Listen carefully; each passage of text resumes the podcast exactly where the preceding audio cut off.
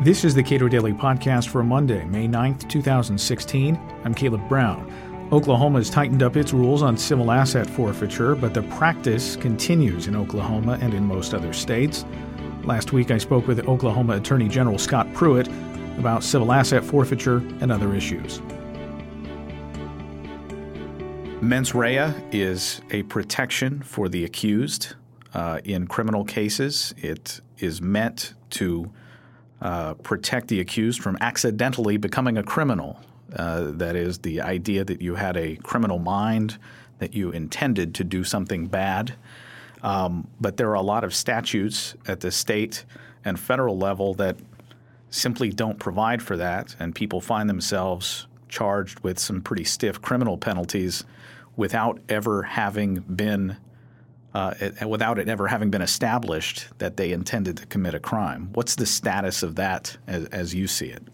Well, I think you've said it very well. The importance of the distinction between criminal and civil is fundamentally the requisite mental capacity, the mens rea, as you've described, in committing or intending to violate the law. And I think what you see happening across the country and it's very discouraging, is that regulatory bodies, regulatory agencies are leveraging the potential of criminal charges to do what?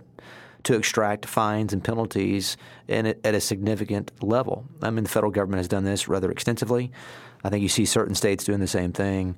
Uh, and so, this effort to have a requisite mens rea requirement in dealing with regulatory enforcement and regulatory compliance is terribly important and something that every state ought to be looking at across the country. You mentioned regulatory agencies. That's definitely true at the federal level. Is that also true at the state level? I mean, I think in a, uh, in a sporadic and uh, uh, less uh, egregious way, but yes, I think you see um, states taking steps statutorily.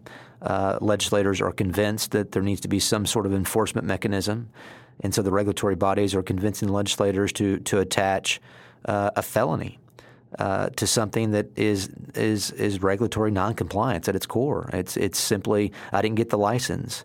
Uh, and and you're going to commit. You, you, say I committed a felony, uh, and so you have that type of dynamic going on across the country where agencies. I, I think again at the time, at the, at the, as I say this, I think it's really about money, because these agencies can can use that heavy hand of criminal enforcement, the potential of a felony or misdemeanor, uh, to extract uh, monies, fines, and penalties that are off budget, you know, out of the appropriations process.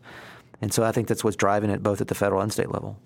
So, what is the status of mens rea as you understand it in Oklahoma? Well, there's been efforts at the state level to to uh, uh, to enact and to adopt that requirement as it relates to regulatory action.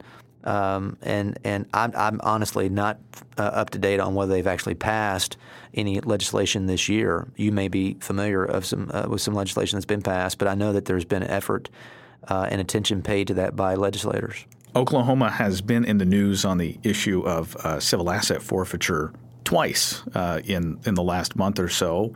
One, Governor Fallin signed in a piece of legislation that would allow uh, people who whose assets were seized unjustly, to quote the, the news story, to seek attorney's fees and to receive attorney's fees because in many cases the assets seized are less valuable than the price of an attorney. Right. And um, that certainly was a, a, move in the right direction. I agree. Uh, basically, what was the problem as you saw it? Well, you mentioned two cases recently, and you're exactly right. Uh, this asset forfeiture issue uh, on the state level is a very meaningful issue uh, because uh, I'll say a couple things. I think it's a meaningful tool rightly used. Uh, you know, when you have individuals, in, in Oklahoma as an example, in, in Oklahoma City, we have I 35, I 40, and I 44 that intersect in Oklahoma City, the crossroads of America, as, it, as, it's called. And so there is legitimate drug trafficking, particularly with what's going on in Colorado with respect to marijuana coming across Oklahoma into other states to the east. But from the south in Mexico, cartels and the rest, there is a significant amount of activity. So when you have a cartel, a, a, a ring of individuals that are criminal cons- conspirators using uh, cars to traffic in marijuana, that is something that ought to be uh, a part of the tools, the arsenal available to law enforcement. However, uh, what we see happening in Oklahoma, and I think we see this in other places across the country, is an abuse of that authority. Uh, we had a young man that actually had, had been in Kansas. He, he, he was a manager of a Christian uh, a contemporary band that, that had been on a multi state tour uh, raising money to send to Burma and was traveling through Oklahoma uh, back to Dallas where he resided and had $53,000 in the car uh, from the tour that they were on. No indication of drug activity, n- nothing that the law enforcement and pulling, he had a, a busted tail light uh, when the law enforcement pulled him over, the Muskogee County Sheriff pulled him over. And as he pulled him over for that busted tail light, supposedly a dog hit on the car, a drug dog hit on the car, and then he which was, is to say a drug dog alerted. That is yes. to say it indicated somehow that uh, it was uh, detecting something. Yeah, but and, and you know this, uh, those things uh, that can be actually, uh, in my view, uh, manipulated. but but either way either way, when he was pulled over, he was then interrogate, interrogated for four hours and asked about where the money uh, came from. And, and they the, he had the uh, person in North Carolina who was part of the, the, the, band confirm that what, what the story was. But despite all that, the $53,000 was kept uh, by the Muskogee County Sheriff, and this person was let go. Uh, that's wrong fundamentally that's wrong. That's that's that's something about our legal process that needs to be. We need a habeas process for property with respect to asset forfeiture, and and it's not a very complex issue in my view as far as what what remedies exist. Probable cause to stop. Uh, if if there's an asset as a car or otherwise that potentially could be used in uh, drug trafficking, then then it's retained. But but if charges are not brought within a certain time period, 60 days, 90 days, the property is returned. If, proper, if, if charges are brought within that time frame, it, the, the property is held in abeyance or in escrow until conviction.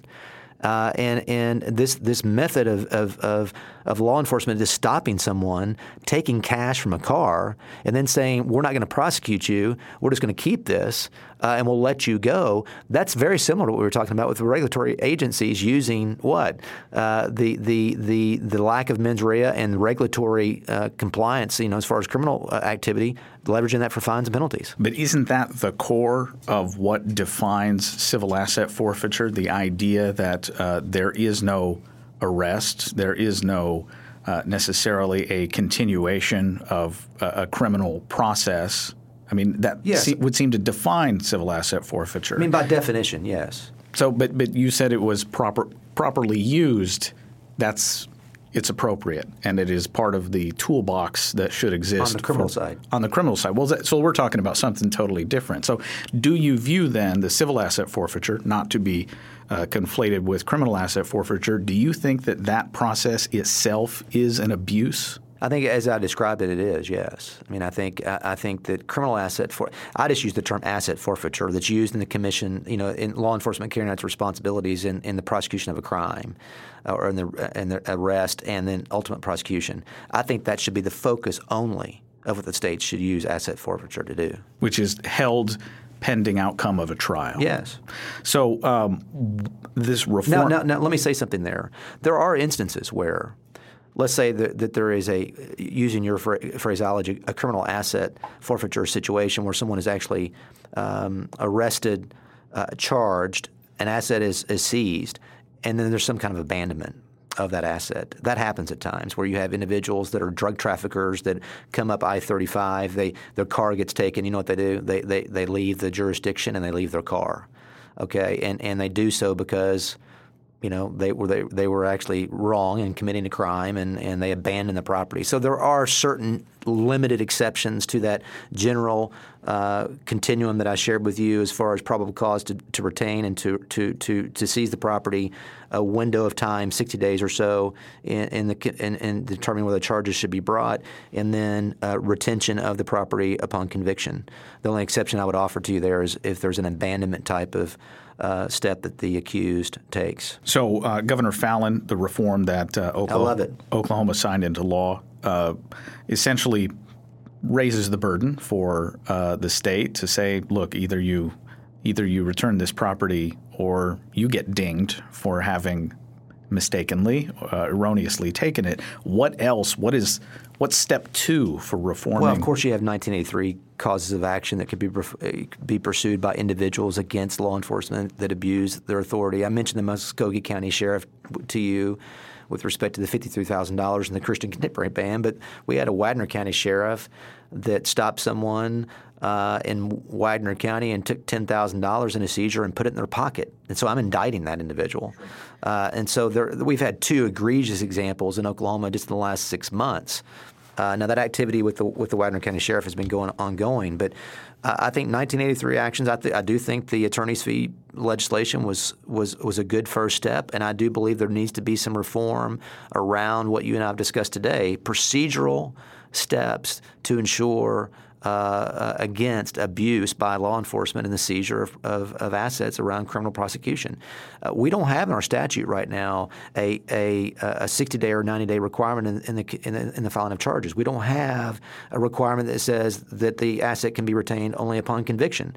Uh, and so there needs to be steps taken, in my view, at the state level to address those potential abuses. Should civil asset forfeiture be abolished in Oklahoma? Well, look, I mean, I think it's a matter of terminology the way that you and I are talking about today. I, am mean, talking, I, am talking about I'd, no, no, there is no conviction and oftentimes no arrest. Yeah, I'd rather state it in the affirmative in the sense of saying that uh, the only type of asset forfeiture that I think is legitimate is what is the type that I've that I've described to you today. Which is which is post conviction. Yeah, yeah.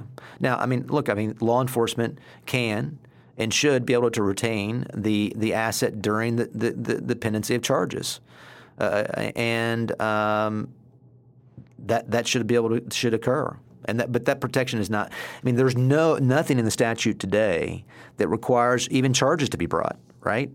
Let alone conviction, which are the two examples we've talked about today.